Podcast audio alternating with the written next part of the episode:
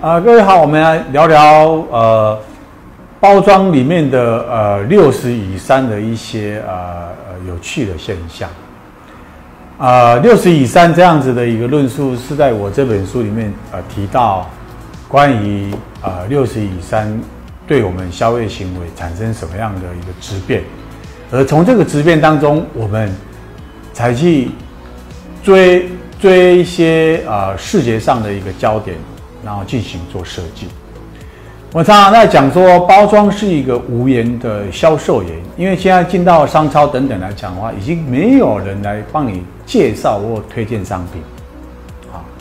所以它本身包装呢，势必要啊有做到销售的一个目的。那我们从整个消费行为来看的话，一般我们消费行为在呃消费进行当中。好，我们的习惯上一定是会从记忆，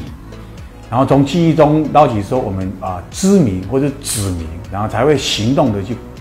啊采取我们去选择我们要的一个商品。这个过程当中有趣的，当你要呃采取行动去拿我们商品的时候，其实它跟我们的距离最近已经近到只有六十公分，因为六十公分就是一个手臂的长度。因为六十公分的距离，其实当我们眼睛来看的话，我们一般的呃视角就不会看得太宏观，因为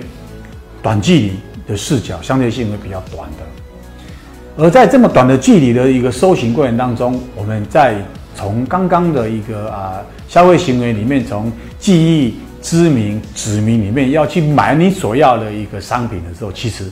这样子的很快闪的一个。一个一个失序的行为，短短只有三秒钟，所以这个就是六十以上的一个数字上面背后的一个意义。好，难道不知道？我们今天聊到这里。